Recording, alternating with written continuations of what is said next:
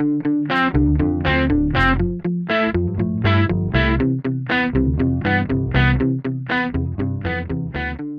welcome to Back to the Point. It's been a while, but my name is Migs. I'm one of your hosts. That's you. And that's Ian over there. I'm going to introduce you for everybody. Sorry that we've been away for a while. We went to a Sharks game recently in Anaheim, and I guess there's been other life occurrences. Also, the recording schedule wasn't on the calendar up until recently, so but now we're back and we are ready to talk about some Sharks hockey. So Ian, what would you like to kick things off with today? We're a little late to the game, but did you know that Thornton got injured? Oh, what? Oh no. What happened? And this does bother us, but it's a little old. We forgot to put something on the schedule, so just time went, and we never recorded. And we kind of both woke up in the middle of the night and went, we need to record. So. I know, and it was so juicy when it first came out, because you had the inside info as a PT. Yeah, I mean, well, I'm very curious about the nature of his injury, because obviously for work as a PT, I see a lot of ACL repairs and not a ton of MCL repairs. It's not something that you see very often.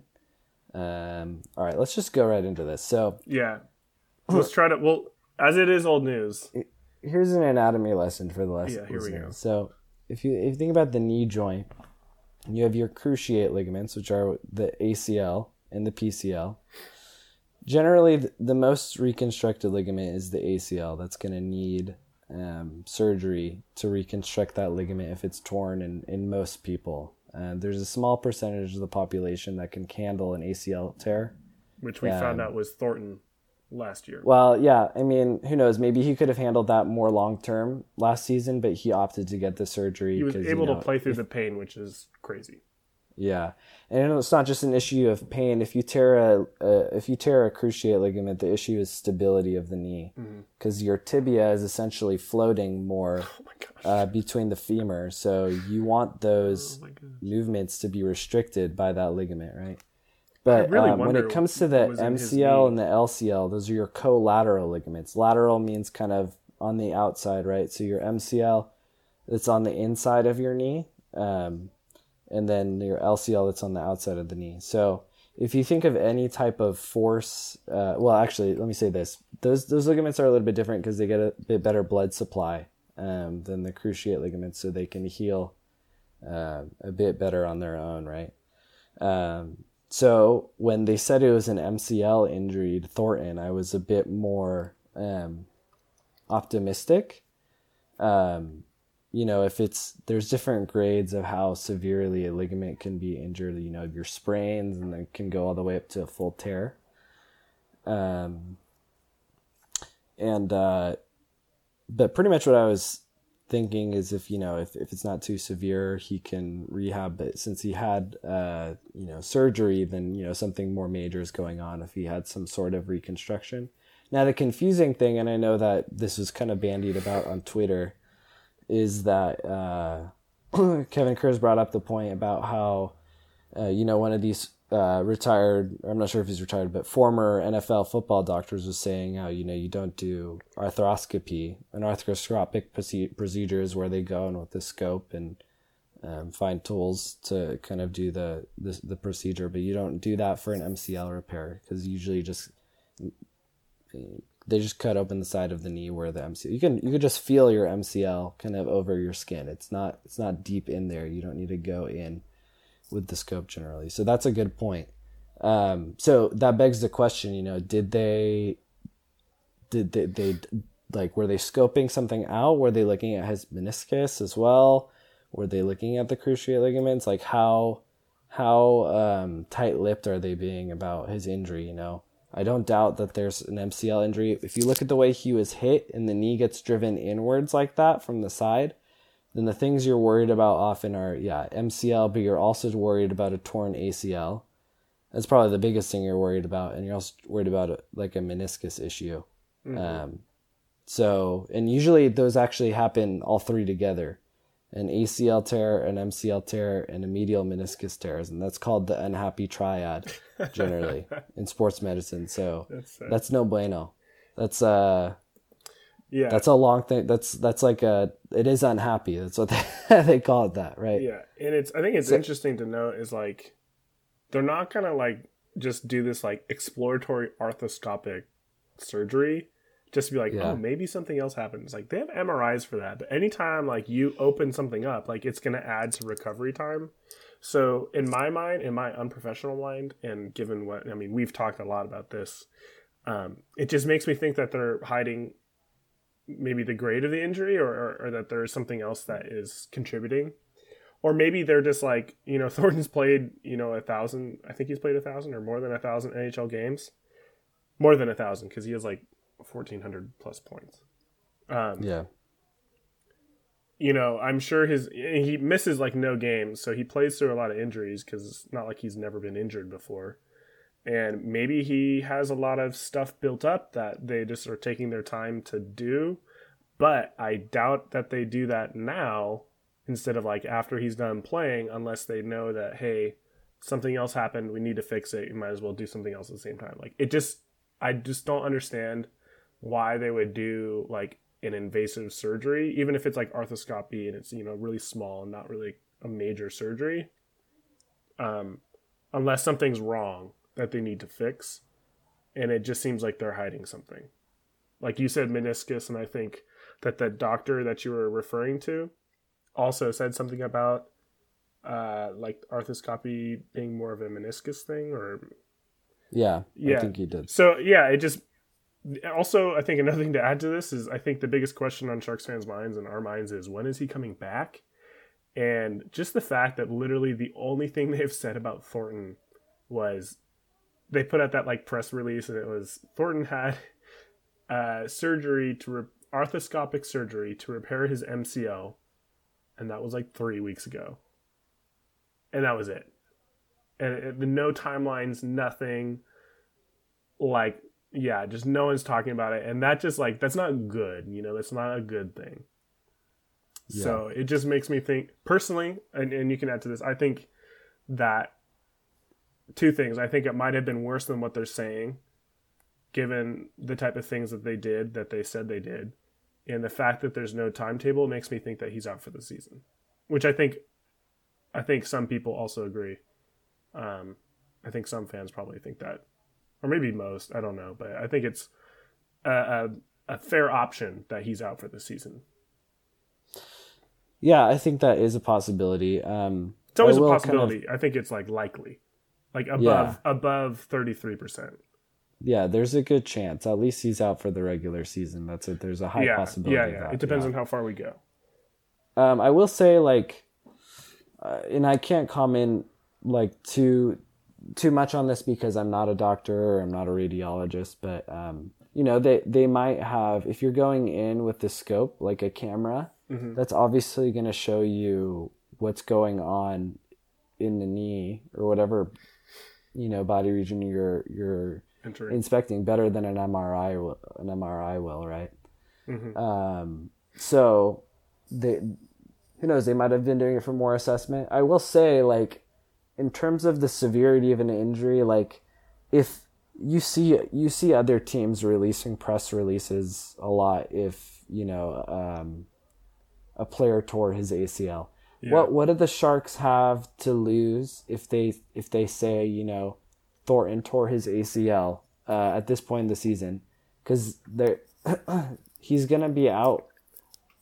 Realistically, he's going to be out for the rest of the season and the playoffs if that's the case. Really, that's like a month to a year or more long recovery to get back to really full months to a year to get back to kind of full return to sport. You know, and obviously they're professional athletes, so they're working when you say months, do you mean like months as in anywhere from 2 to 12? Like I listen, thinking about it recently, like from what I've heard, you know, 3 months is where you should have a lot of your, you know, foundational strength and flexibility and range of motion back after an ACL tear, but that's only just before you get back to doing things that start to replicate your regular activity. So like running or getting back to low level jumping. And then, you know, it'll take another few months after that before you get back to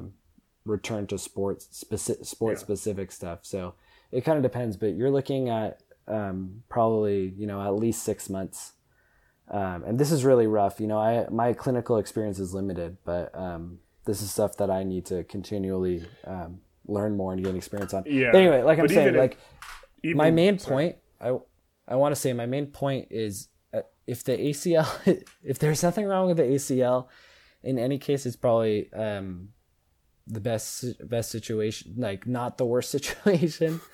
If there's something wrong with the meniscus, it depends on how bad it is. If he had like, you know, slight meniscus tear and they just took part of it out, then that's probably going to be a faster recovery time than just, you know, if they repaired that tissue.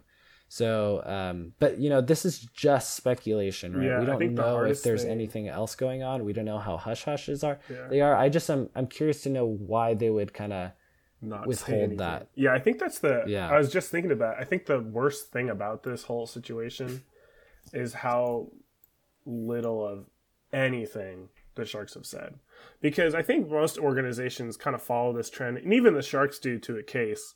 When a player is like injured significantly and will miss like, you know, somewhere around a month of time, they actually release like the injury. They're like, Erik Karlsson severed his Achilles. He's out for a while. Right.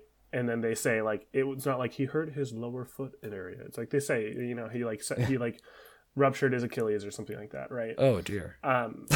Yeah, that's like my mental, like worst thing that could ever happen to my body is a clean sever of my Achilles. And I'm sorry if someone listening is just like thinking of that and like cringing, but that's what I do. But for you, it's not even like a rupture. It's like somebody needs to take a blade. Yeah, like a blade and just like slice. And you know, in hockey that can happen, you know, because you're leaning forward and ice skates are a knife and yeah. But yeah, I think even the Sharks have kind of come out and said, you know, this is what happens when it is an injury.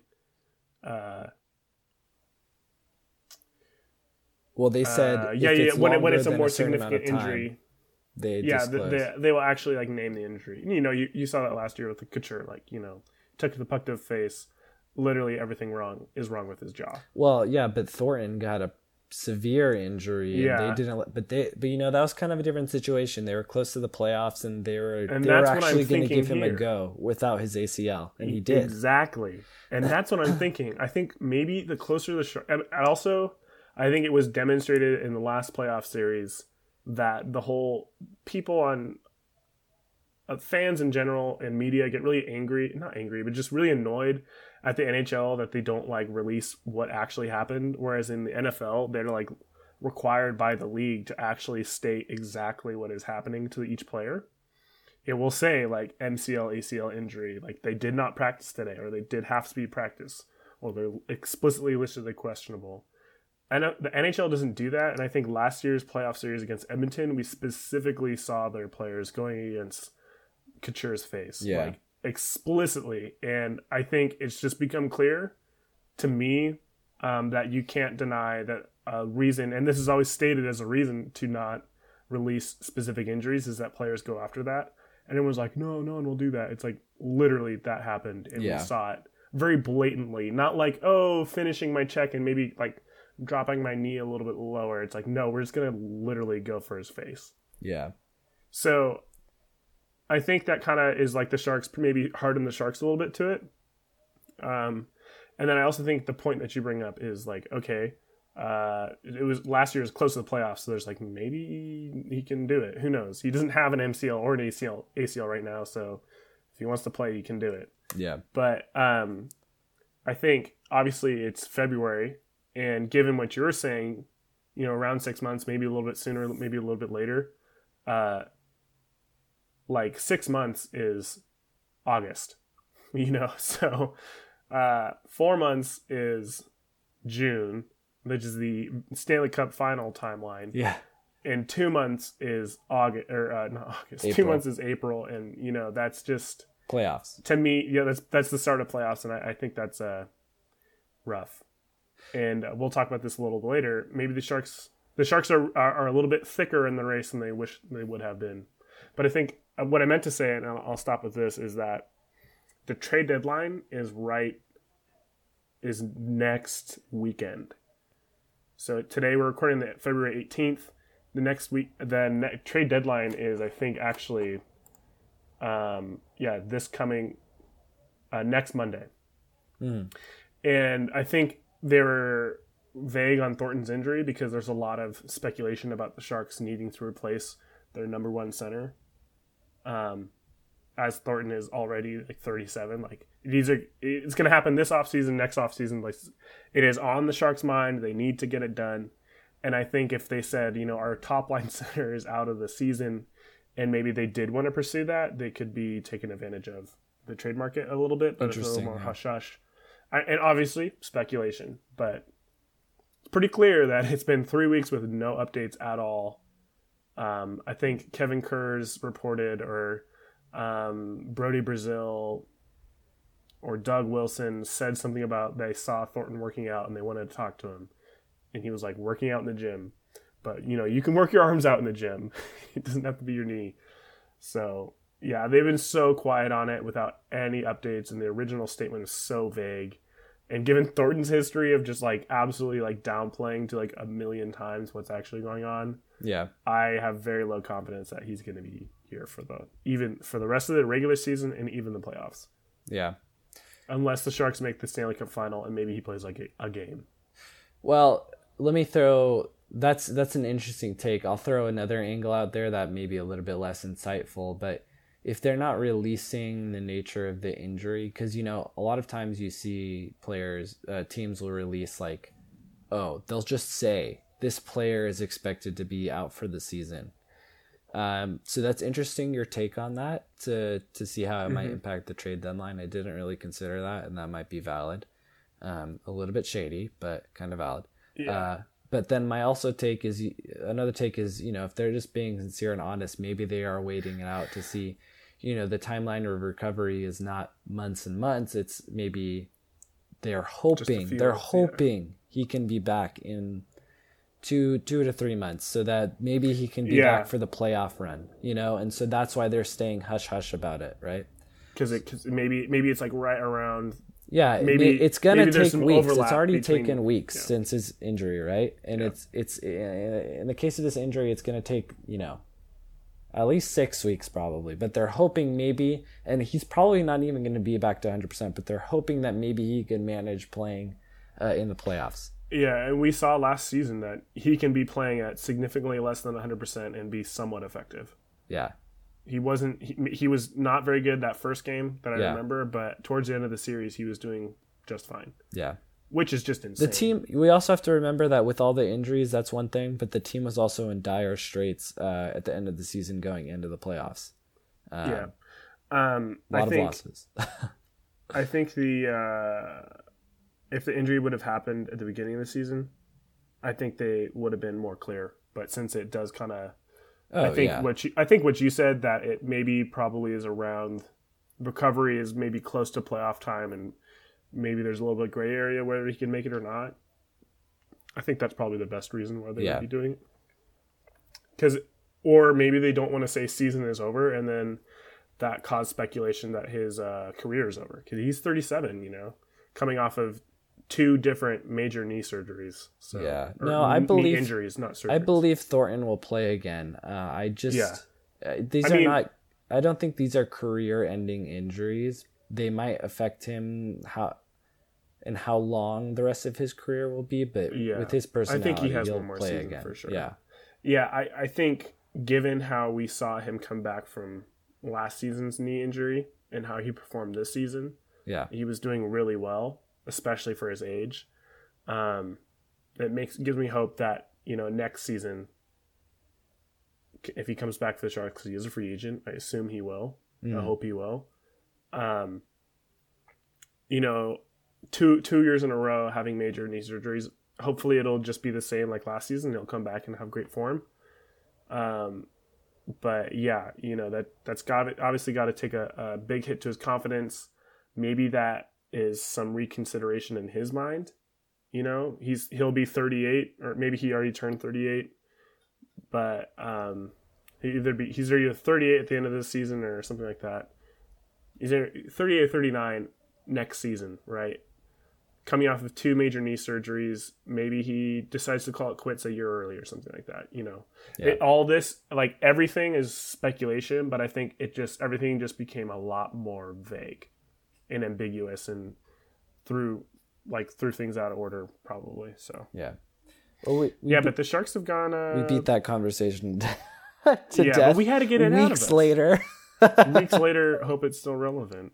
Well, it is relevant because Thornton's out, you know, so he's still out and they're still vague about it. And it's had very big, and actually it started a run of injuries, you know, that have been impacting the team. And yet the team is still doing fairly well, regardless of all these key injuries. So tonight we played Dallas. And in the 13 games since Thornton's injury, the Sharks are 7-5-1, so they're just above 500.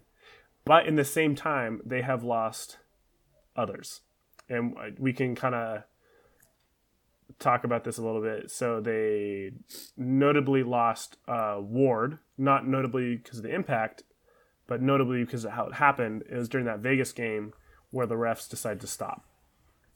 They just stopped calling Vegas. And, you know, it really bothers me because the first time we played Vegas this season, it was just like that. They just let Vegas do their own thing.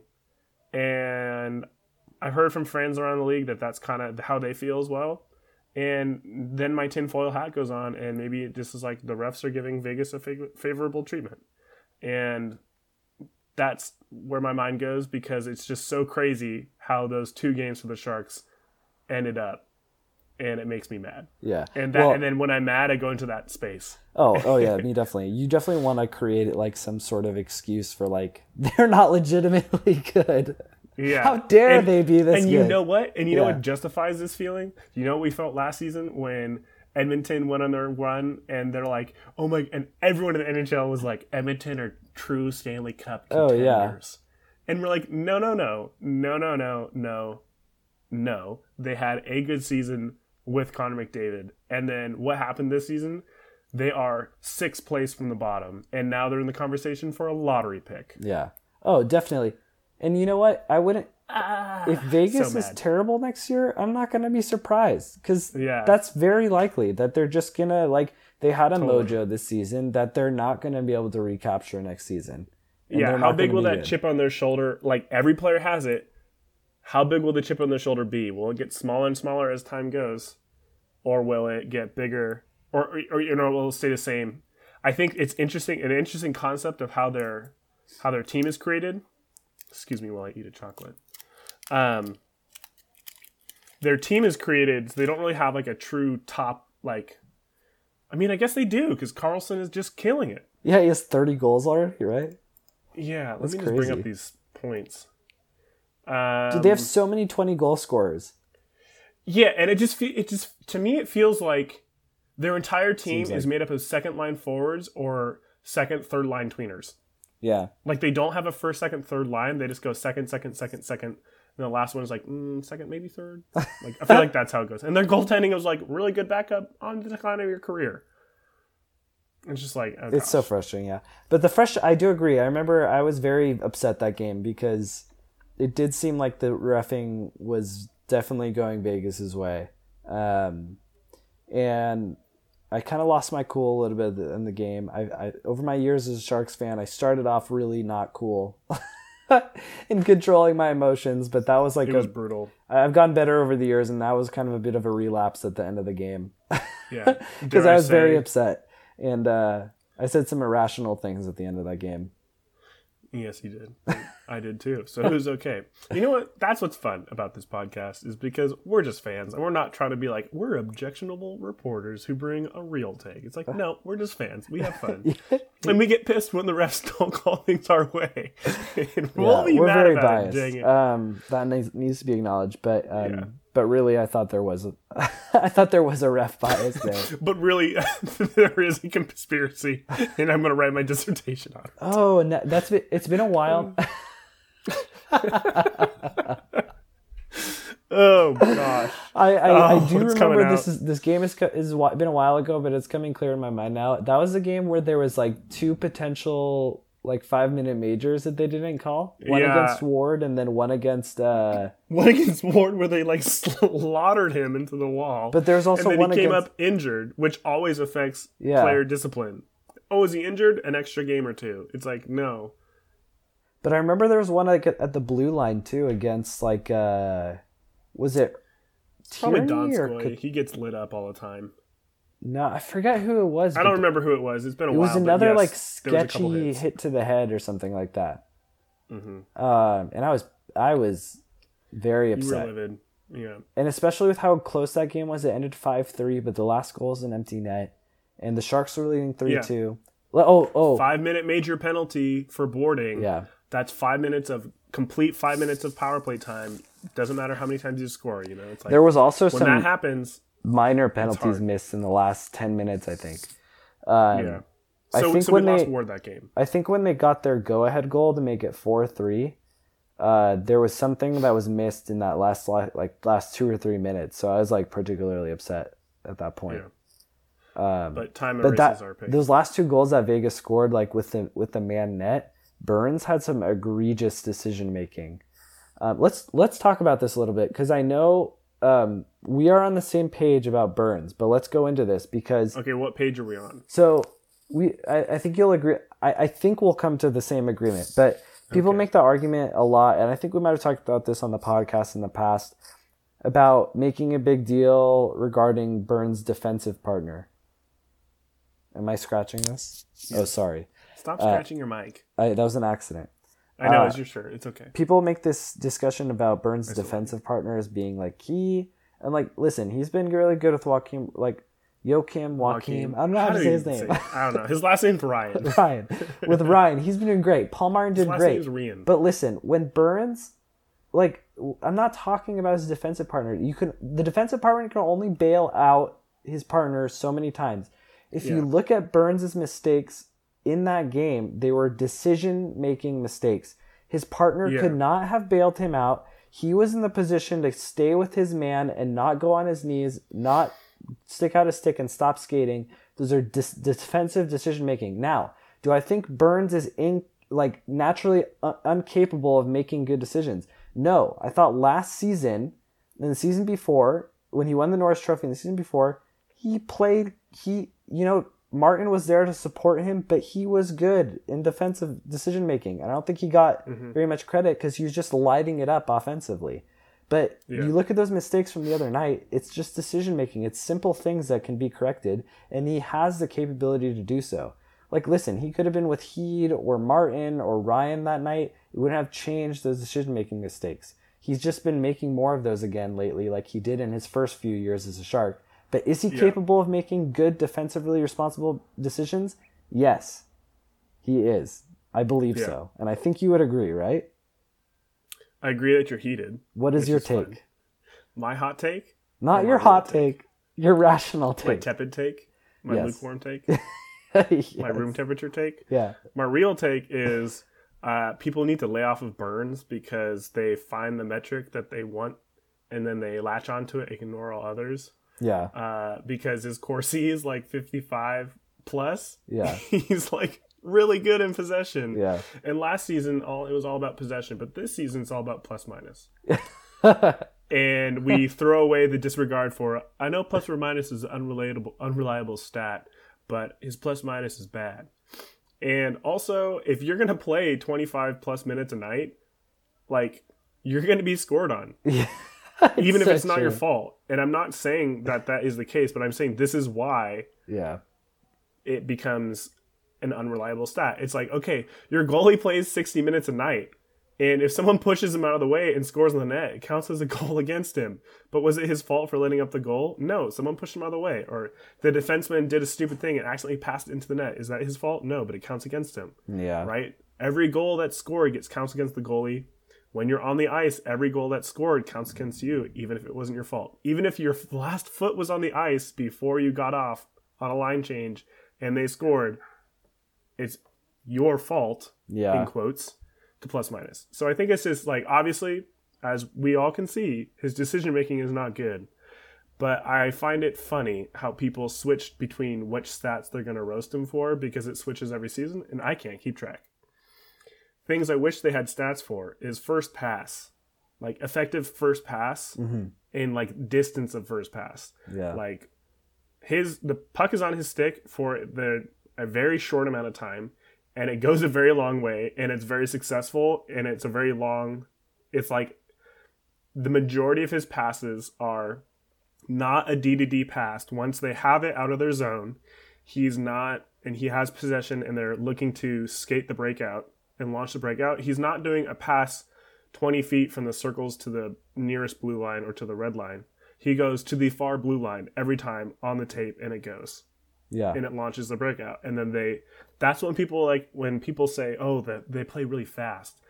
It's not the player skates very fast. It is the team reacts very fast. They make decisions fast. You can skate very fast to the wrong position. Marcus Sorensen is very fast and is learning. So sometimes he skates to the wrong position, right? If the fast was the only thing that mattered, he'd be playing on the second line. Yeah. But other things matter. Definitely. Dude, it really bothers me. So I will say this. It really bothers me when people take one stat and then forget everything else. Yes, Burns is not having a good mentally seasoned. Like he's making poor decisions, and we've seen a history of work over the past two seasons where he can make better decisions. Yeah. He's never been that shutdown guy who always makes the right decision, but definitely more often than not, he has the ability to do so. And he's not. And I think there was an article that came out and Kevin Kurz in The Athletic, our favorite, wrote about how the previous coach, Bob Boughner, where Boughner was there with Burns. Burns had his 75-point and his 76-point season, won the Norris. Boughner had a different coaching style with him, and he did a couple interviews with the players, DeBoer, and Burns himself, and they were saying that Burns gets really down on himself for his decision-making, and is really hard on himself and will linger on it instead of moving on to the next play. And I think he's just getting used to it, and you saw how that season started for him. It was brutal. He was really bad and was not making good decisions, and then he also wasn't getting points. But now he's second in defense for scoring. He's just a few points behind Klingberg. He might have passed him with his game. I don't think so, but he's close. I think the difference is 3 points. So, he's doing well. If Burns isn't, every goal we give up is not Burns' fault. Therefore, he is giving us more good than bad. Yeah. And that's where I'm going to stop. But dude, it just bothers me so much when people are like, oh, but I agree. Plus minus. Burns, the more I watch Burns play on this team, it's like he's becoming so central to this team. And he is so central. Everything that we can do well. If you take him out of the equation, you've taken away so much of the heart and soul of this team. Not and I'm not talking about some nebulous figure of thought. Literally the way our team plays is so driven away, the way he drives offense, the way he carries the puck out of the defensive zone, like you said, with that blue line to blue line pass. Hey, what about this stat? What about offensive zone keep-ins? Have you seen many other players who can do that as well as him?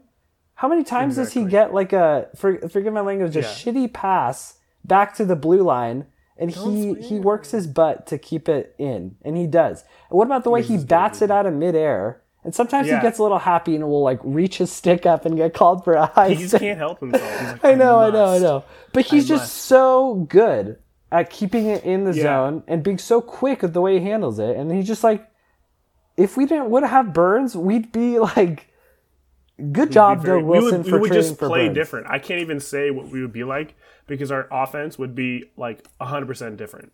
And we wouldn't really know what it looked like because as long as DeBoer has been here, Burns has been here and killing it. Yeah. I don't know why I'm quite so emotional about this, but...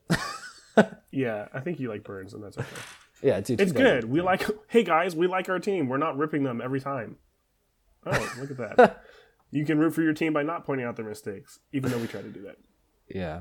This is getting biased and that's okay. I will say that I will not say because I forgot. Okay, well, what happened to Burns tonight? I will say in the meantime, it's interesting. The offense has now shifted from moving and centralized around Thornton to centralized around Burns, which is great because Burns is younger. So we've bought some time with that, which is why I think Thornton leaving has had less of an impact than maybe it previously would have, which is good. Yeah. That's a good point. So in the meantime, in the games, and Migs highlighted that what happened to Burns tonight, and that is February 18th. But between then, things have happened. So Thornton is out. As we discussed, Ward is out. I think the next game or the game after or recent game after the Vegas game was Arizona. And that was personally my least favorite game of the season, not only because we lost, but because the refs were calling the game and then decided that we're done. And they just it was straight Vegas up, part two. No, dude, it was worse. It was worse. The reunion sequel. It was bad. It made me so mad because they were like calling the game as normal. Totally fine. They're like, yeah, let's call penalties. That was a penalty. And they're just like, and they just stopped. And they just stopped calling penalties. And then Arizona was like, they stopped calling penalties. We're going to take liberties at you. And then they proceeded with the 4 egregious high sticks in a row. And then they killed Couture in the face. And then they just like took blatant hits. And then they took Hurdle out of the game. And nothing was called. And everyone on the Sharks bias broadcast, I will say, was getting so pissed. Brett Hedkin was between the benches. He was like, if they don't call this penalty, and it was like a hooking or something like that. He said he's going to go out there. He was like, I'm going to go over the boards and give the ref a piece of my mind. It was like, dang, he's mad. That makes me feel good because I was mad. I bet he had a talking to after that. It's like, Brett, you can't say this on the broadcast. But Randy was saying it too. Yeah, and he so wasn't was Brody, quite so animated. And so was everyone was saying it because it was... It was just beyond reason, honestly. Yeah. It was sometimes you play these games. So this is what happened. The Vegas game, they just like don't call it the whole game. And it's like, this is annoying. Game to game, you can't have a standard, and that's very frustrating, right? But then you're also like, well, there are different reffing groups every day. So, sometimes you just get the one that calls it a little bit less. Yeah. Fine. It stays the same the whole game. Maybe they miss some things and it feels extra bad for you that night. Which is not the case because I'm sure there's a goal. There's a reffing controversy for Vegas against every team who plays in. Moving on, when it is the standard changes within the game, that just blows my mind. I'm just gonna stop because I just can't fathom it, and it made me so pissed. Simmer down. Yeah, I noticed though it's particularly frustrating. Sometimes you see, refs will miss calls because they didn't see something. But these were were things that were happening, particularly Max Domi's forceful fist, butt of stick to Couture's face off the face-off. You could see on the replay, the ref is staring straight at the guys who are taking the face-off, which were those two players, and not doing anything. This is fine. This is allowed. This is fine. Case number 2, when... Couture, I forgot who it was. We need to calm down. It was that guy that scored the first goal. What is it? He cross-checked Couture close to the pipe. Close to the post, Martin? Right? And then Martin, that's when Couture was really pissed off at the end of the game. But he totally cross-checks him, and you could see the refs right there looking at them. The refs this is fine as well. Yeah, it's ridiculous. Especially the Sharks, didn't they put up 40-plus shots on goal? So they were they were working really hard to score. They made some good looks happen, and that's what bothered me so much. Is if the game is 5-1, and then the Sharks are mad and they're doing a lot of stuff, and they're trying to they're trying to get the other team aggravated so they get some power plays and maybe get 5-2 or 2-5, 3-5 or something like that. The game is out of hand. Let's just let them play so we can finish the game because the winner is clear. Yeah, it's no. There was 4 high stickings in a row, a crazy thing that happened to Couture, and then the double minor by, I will say, Martinuk, I don't remember if it was him, who cross-checked Couture twice on the same shift at both ends of the ice, and the other one was Couture into the boards.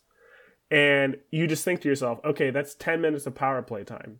That is half of the period of constant penalty kill, which doesn't mean we score, but it does mean, but it basically means that the Coyotes are not having any offense. Yeah.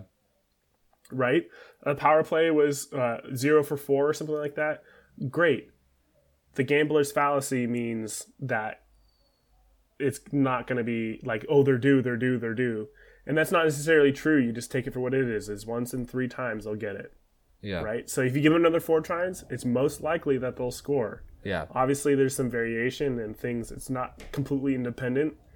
And if you get a bad mood going on, then maybe you won't score. But you cannot say, I just disagree that the game would have been the same if the refs called the penalties. Yeah. And that's what makes me mad, because every single team in the Pacific who were tight with us with points lost, and we had a very easy game we could have won, and we put up 40 shots. And I will agree with this the whole rest of the season. The refs took that game from us, took the opportunity to win the game from us. Yeah. Easily. Definitely had a large impact in that third period, especially. And it's made even worse because moving forward, we're down Thornton, we are down Ward, now we're down Hurdle. Yeah. And I believe maybe it was the game after that, but then DeMello gets hurt, and then Burns starts to play some forward. That causes some controversy. Fan base gets all riled up because Burns the forward. And then I think that was in the Vancouver game when Hurdle went down. The next game, they had to pull Martin up because the fourth line is already an issue for this team. Often DeBoer benches the fourth line for entire periods when we need to come back because they're defensively just not there yet. Sometimes they are, sometimes they're not. And we're already thin. If we lose a major player, we can't pull up. We've already pulled up everyone we can. And, we don't have anyone else to pull up.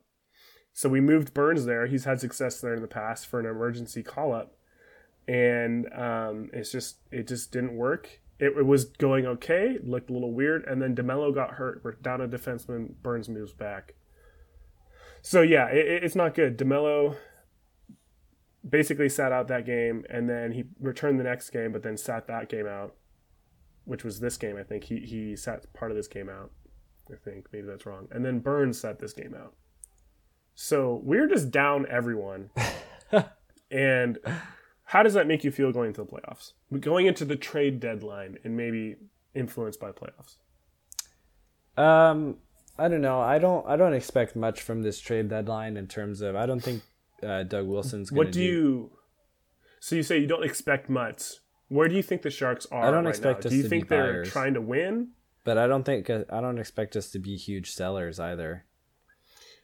Yeah, I kind of agree. Like, who are we going to sell? The Sharks are doing I'm comfortable with keeping Tierney, keeping. They should keep Tierney. Hold on, I'm trying to make a list here. Okay. Keeping Tierney, keeping O'Regan, keeping Carlson. Keeping Meier, keeping LeBanc, these players are showing they can work with our system and do well, Keeping Goodrow, okay, I'd be okay with maybe parting ways with 1 or 2 of them if you want to bring some assets back, but these are good young players that are starting to become NHL players that can be part of your team moving forward in the future. They're doing pretty well this season. Why do we need to get another similar caliber player from another team? Because that's honestly probably the best thing that we can go for, right? Yeah, so I think a young winger or center from another organization, Yeah. I don't want them to trade Meier or LeBanc. I think those should be viewed as untouchable. But everyone else, it's I don't want to see them go. I think they're doing fine. I think O'Regan is maybe a little bit less than fine right now. He's still working out some kinks that the coaching staff has. But it's just, if he left, I would be sad. I wish they would give him a better look, but ultimately who knows where he stands. I think the biggest thing that I don't think the Sharks should do anything. I think the Sharks have made it clear that we're not trying to lose. We're not trying to sell everything and rebuild from the bottom. We're going to do this ongoing retooling process. We're going to try as hard as we can, but with what we do, we're not going to sacrifice the future. And if they bring in someone, it's for not a rental. It's for they have at least another year on. And that's where you see Yannick Hansen coming in, and it didn't really work out. I think the idea was that he could play with the top line. It didn't really work out that way. But he was here for last season and this season. Yeah. Right? I think DeBoer has made it clear that he wants like a fourth line center. I think that's what they're missing. Gaudreau is doing a good job for never having played that in his life until this season. So good on him. I think we should keep him as a winger. I think he was the Sharks staff said he was the best. Maybe it was Kurz. Someone said he was the best conditioned player coming into camp, and he's looked great this whole season. He's having a really good season. He's contributed well. Yeah, like Tierney has locked down this third line center. He's having a career year, and that's the center position that teams like lust after to win championships. They have 1 and 2 locked down. They have a fourth line that's not good enough for third line. If you get a Tierney-type player in your third line, especially for how young he is, that's what helps you win championships. That's like the Nick Bonino character. It will, like Doug Wilson has said, it has to... this is his favorite line. It has to work for now and for the future. Yeah. I will say I would not be surprised if the Sharks make a trade to get a pick back, because this coming draft, we have a first-round pick, and then our next pick is 4th. And then we have 4, 5, 6. We have 1, 4, 5, 6, 7. So you're missing 2 and 3. So I think the Sharks might make a move to get something back there. I hope they don't move anyone crazy, but I also hope they don't bring anyone crazy. So I kind of asked this about you earlier, like, where do you think the Sharks entered this season?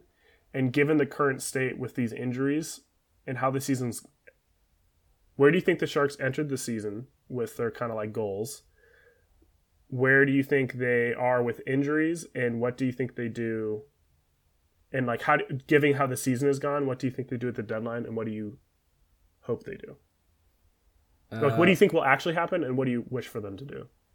Well, I think they entered the season kind of expecting that they would be playoff bound, just kind of working by committee to, you know, it's been said, replace Patrick Marleau's production. You know, they still have a strong core. They have really good D. They have good goaltending. So they have enough of a foundation to at least make the playoffs, right? And then also work in developing their young players. Maybe feel things out with how the season goes to see kind of what they would need based on their positioning. And I think it kind of has played out that way pretty much. But I think something that was unexpected was this whole wave of injuries that we're undergoing.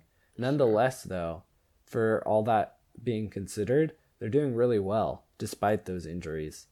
So far, I mean, it's gotten worse as time has gone, but you know, we're above .500 with Thornton out, and we've won the 2 games with Hurdle out. I think we won. But if you think about 4-1 versus Vancouver, and we won tonight. So. And if you look a little bit more glass half full, like you think about that Vegas game, you think about that Arizona game, like those could have been different. I mean, those are good games. Like they played pretty well, you know. I can't think of a game too recently where they were like very not competitive. Like they don't, like we've talked about this, like, and a lot of people, like everybody's talking about this, this Sharks team, like they're not like down and out. Like they can make comebacks, right? They've made multiple comebacks this year. They're winners. They're winners. Yeah. So I think, that's a really tough question. Will they make the playoffs? I'm always like Sharks. Yes, they're going to do it. So I think I'm gonna say the Sharks will make the playoffs, and what's gonna happen in the playoffs? I don't know. Maybe these young players are just gonna get like so amped up, and they're just gonna take it to an even like next level, you know. And then we're gonna like win the Stanley Cup. That'd be amazing. That's the goal. And Thornton comes back for like the Stanley Cup final, and he wins the game, and he scores the game winner. And then we play the Toronto Maple Leafs, and it's like heartbreak at the same time. No, we play the Oilers, and we objectively demolish McDavid.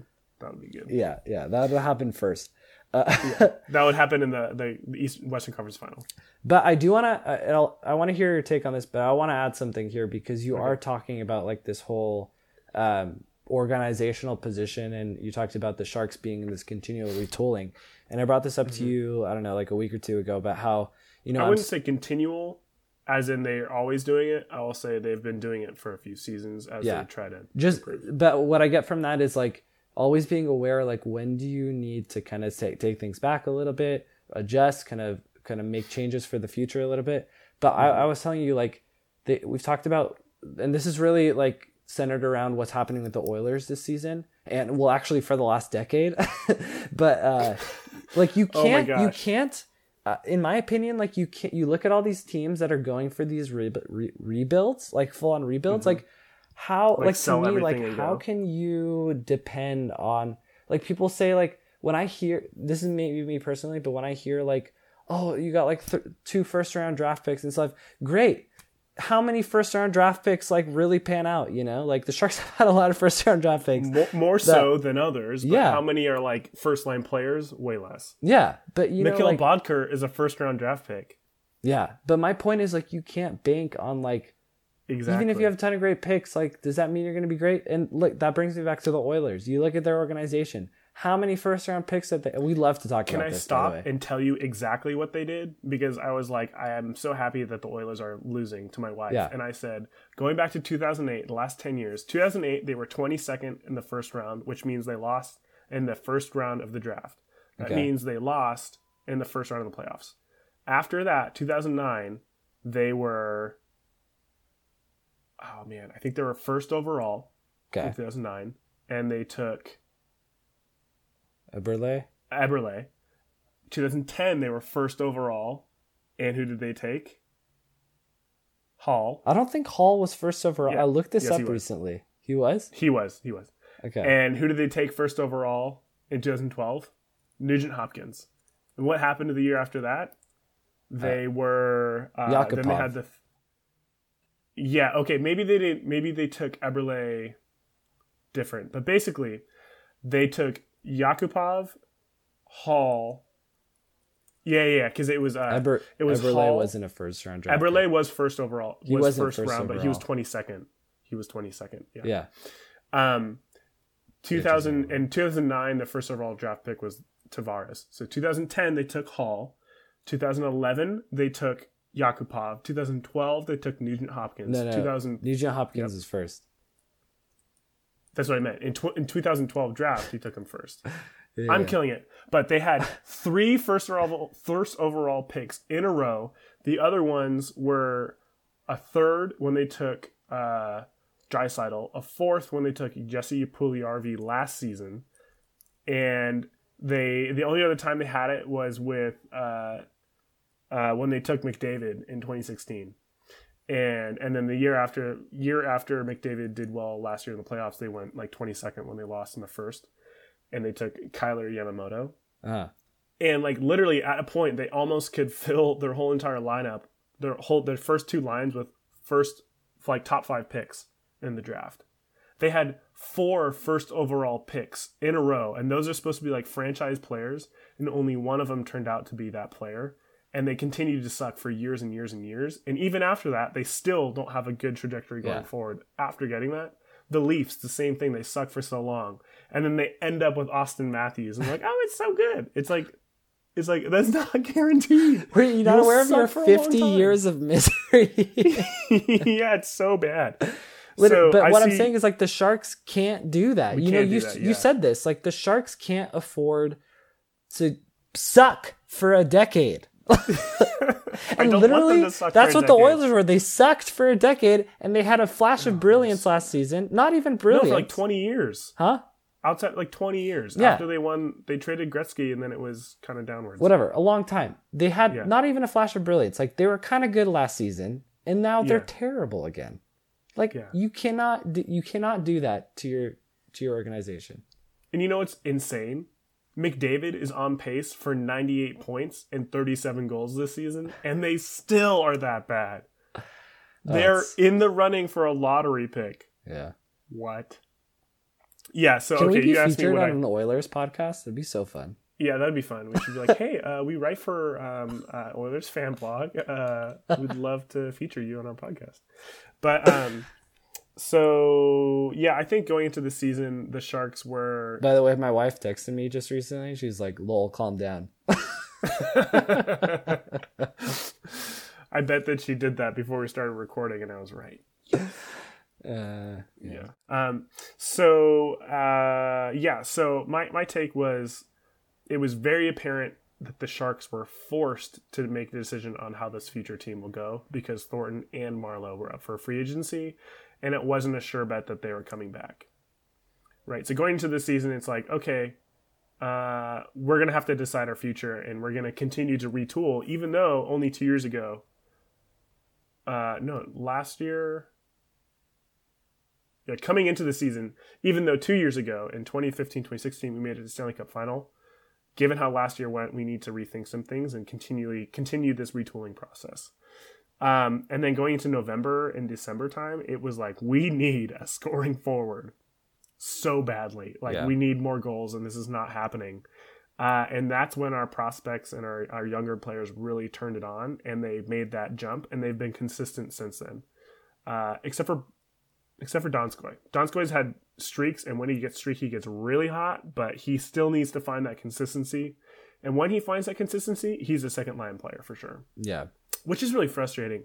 But I think the prospects... when I was watching the Canucks game, he had so many good chances and he couldn't score. I know, frustrating. Yeah. But for the previous 2 weeks or 3 weeks before that, it was like, where's Donskoy? I don't remember. But yeah, I think whether or not the Sharks made the playoffs or not was really dictated by how the young players go. Yeah. Young players are showing up like, hey, we're in a strong position for the playoffs. I personally was worried about how the Ducks would do once they got all their healthy players back. And it turns out they haven't really changed much. So that gives me hope. Things have gotten a little tighter as we go, but it's not like they, surged away, and the Sharks are doing well too. So, dude, the Kings are bad again. The Kings are bad again, and that makes me happy. Also, the Ducks are not scary like they used to be. And we went to that Ducks game in Anaheim where we came back. Glorious. And were they scary? It was Timo time. Yes. Were they scary? Did they seem I remember you were sitting next to me and you said this team is, we talked about this, they're not as scary as they were in the last few years. Yeah, I agree. And they've done some retooling as well. They've made a couple trades and stuff. So hey, another thing, what do you think about this whole Boedker resurgence? And everybody's like, huge, "Oh, don't trade it." Right? Everybody's people forget about that. It's he was a first round pick, so he has innate skill. He was young when he played for Arizona. He's only 26 or 27 now. Yeah. He's not that old. And he's still figuring out on a drastically different team. This is not the Coyotes that he was playing on, where he can do whatever he wants and it doesn't matter because they're losing every game. Obviously not as bad as they were, this year, where they're last in the league. But they were never a playoff team while he was there. And then he went to Colorado, and they were not a playoff team while he was there. Yeah. And now he's at the Sharks, and he has responsibilities that he must do, and he has to learn it the hard way. And it took him way too long. Yeah. But we've got him for another 2 years, 2.5 years, or, whatever this season's over, and then another 2 years after that. So glad he learned it, and I hope he keeps it up. And if he keeps up this pace for the whole season, the trade worked out great. Yeah, he's definitely been more noticeable and working within this. He has the most goals since the new year.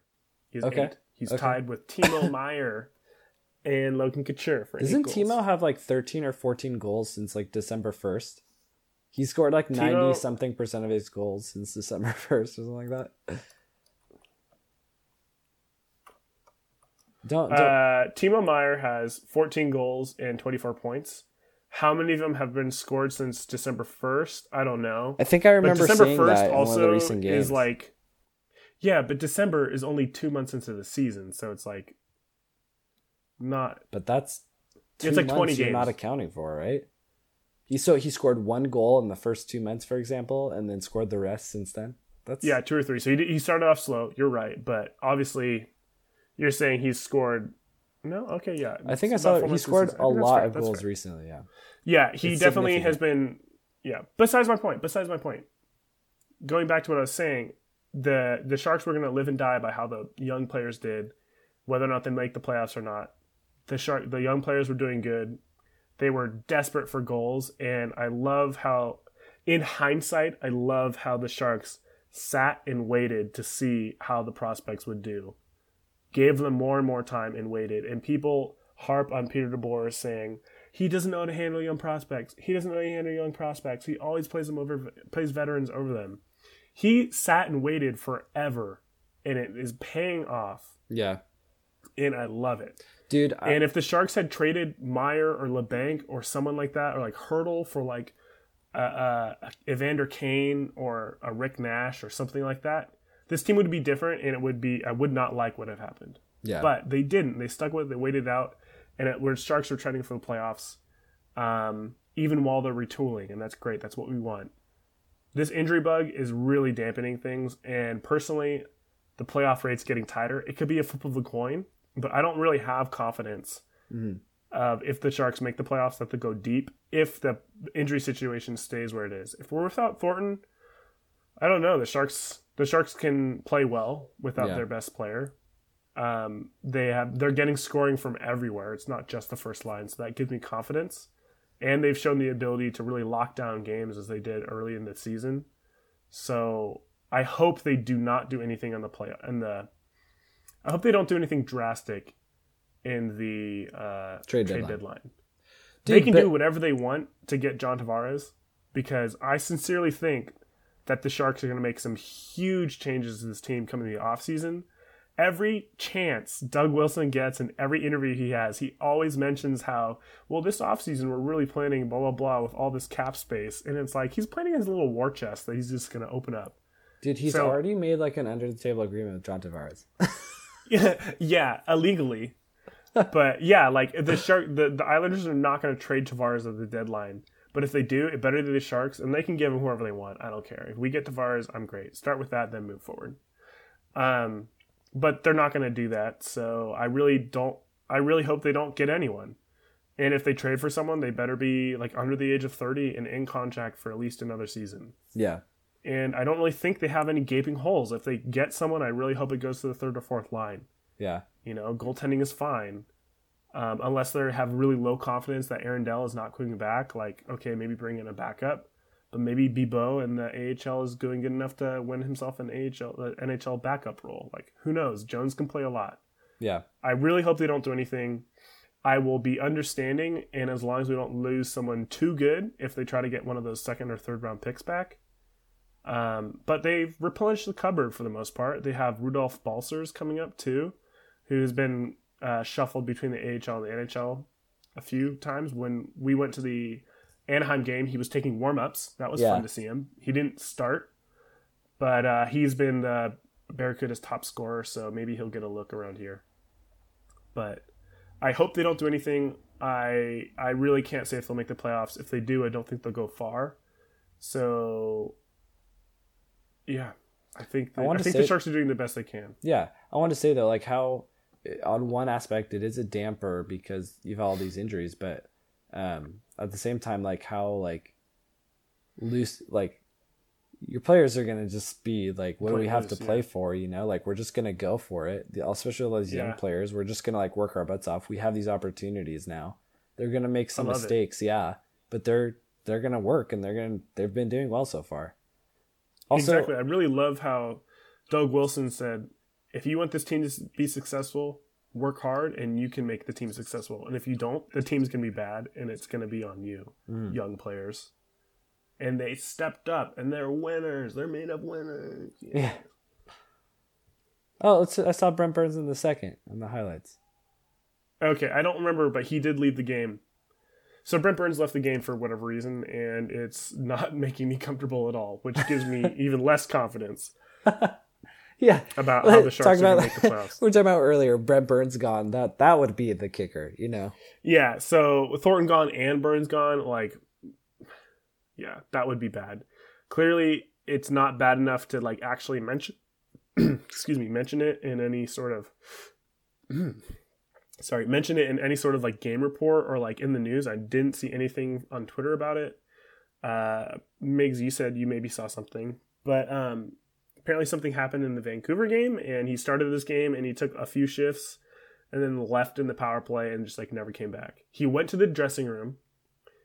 He left 30 seconds into the power play, went to the dressing room, and then stayed in there for a while with the trainer, and then came back and then played for a little bit and then left for good. Yeah, well, they showed him in the third here for a bit too. Yeah, I don't really know what happened, but if it's good enough to keep Burns out and You always hear about how hard it is for Burns and Thornton to be kept away from the rink. And given how Thornton plays away from his injuries, and they always lump Thornton, Burns, and Pavelski into the same category of people who will play through anything, makes me a little bit worried that it's actually big enough to make him stop playing. I hope it's just day-to-day. But if we lose him for a couple games or something like that, that could be bad. That could be 2-3 losses in a row or something like that. Would really make it hard for the Sharks to get a playoff spot, as we're only have a 1-point lead, maybe a 2-point lead above most teams behind us in the wild card race. Mm-hmm. Because, yeah, we're also in contention with all these central teams who are also really good. So the final two wild card spots are being decided across 6 teams or something. Yeah. Also, this is kind of random, but I just want to say, because we're talking about some of the young players, but this is just a straight up disagreement, or kind of, I remember Paul Gackle was saying consider maybe Tierney going, and Sharks fans aren't going to like that. Don't trade Tierney. Tierney has proven, oh my god. Dude, that's Tierney, what I'm saying. His ceiling is so high, I feel like. The skill that he possesses. His ceiling, I think, is second line player. I don't think it's first line player. Dude, I'm sorry, I'm sick. Don't die. The way he plays, his skill excites me sometimes. It's exciting. Sometimes, the things he does. I look at the TV screen and say, that was enjoyable. Even in his first season when he first started playing, you're like, oh, what's that? Ooh, Christopher Tierney. Hello. What is he doing? So he, second line. I don't know. I don't know, dude. See, the thing is with Tierney, I think you can sell him real high. Yeah. But I don't want the Sharks to sell him real high, because he's 24 tops? Yeah. Something like that. They have him for a long time, and this offseason, his contract was league minimum. Yeah. He had no arbitration rights. He couldn't do anything but accept the deal that they gave him if he wanted to play in the NHL. So he took it for the league minimum and said, yes, I'll earn it the hard way. And he did it, and he's killing it. And he's going to get a bigger extension, probably around $3 to $5 million a year. Yeah, coming the season, or maybe $2 to $5 million a year, which is a huge step up from what he's making now. But I'm telling you, when teams want to make their championship run, they already have their first and second line player set, and they just need that last piece. That third line center who can score and play well defensively is the key piece. And given his age, we could trade him for a first round pick. I feel it.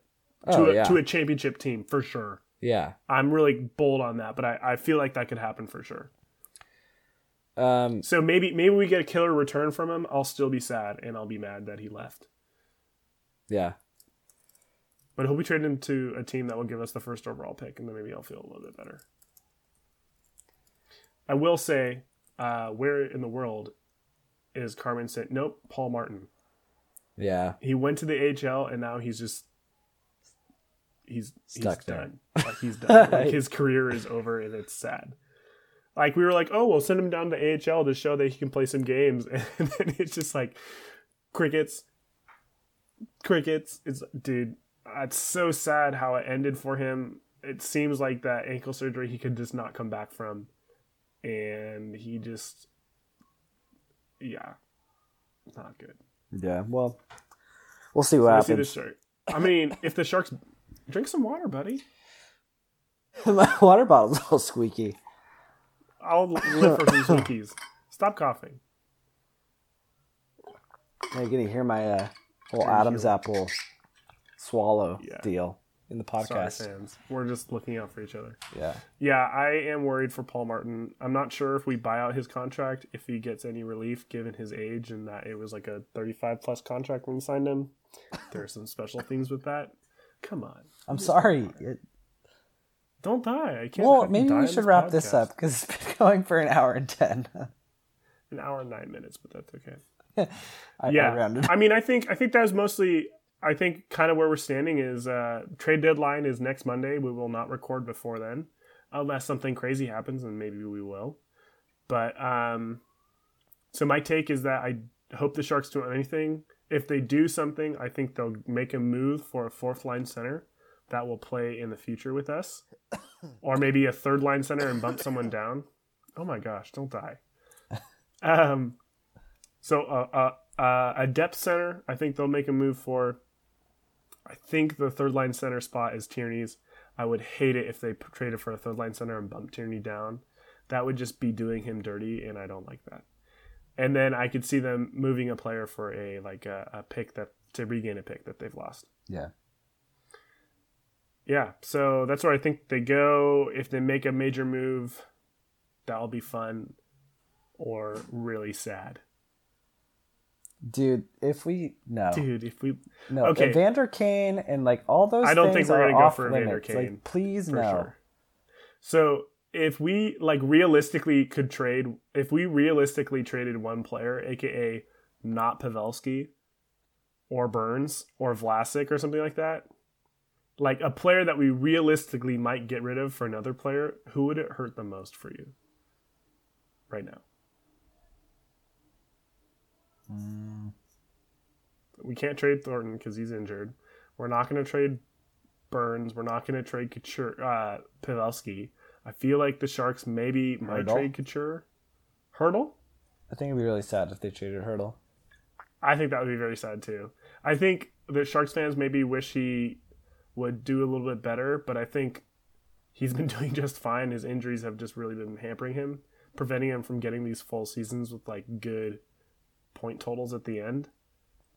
I think right now I would be saddest to see Timo leave. Yes. Dude, they're not going to trade Timo. I know, but you know they might. Who knows? He's like worked his way into my heart. Anyway, we'll see. Yeah. All right, man. Well, this has been a fun podcast. Nice and nice and heated. Sorry for all the coughing and noise and dying. Okay. Sorry to our listeners. I'll have to mark this as explicit. You did a swear word. I did. How dare you? And if I don't, sorry, it's because I don't do that very often. No, we don't do that. Well, all right. Have a good evening. Bye. Bye. Bye. Bye, Sharks World. Bye, Sharks World. Bye. Oh, what? You can follow us on Twitter. Listen to a previous episode to get our handles. Bye. Bye.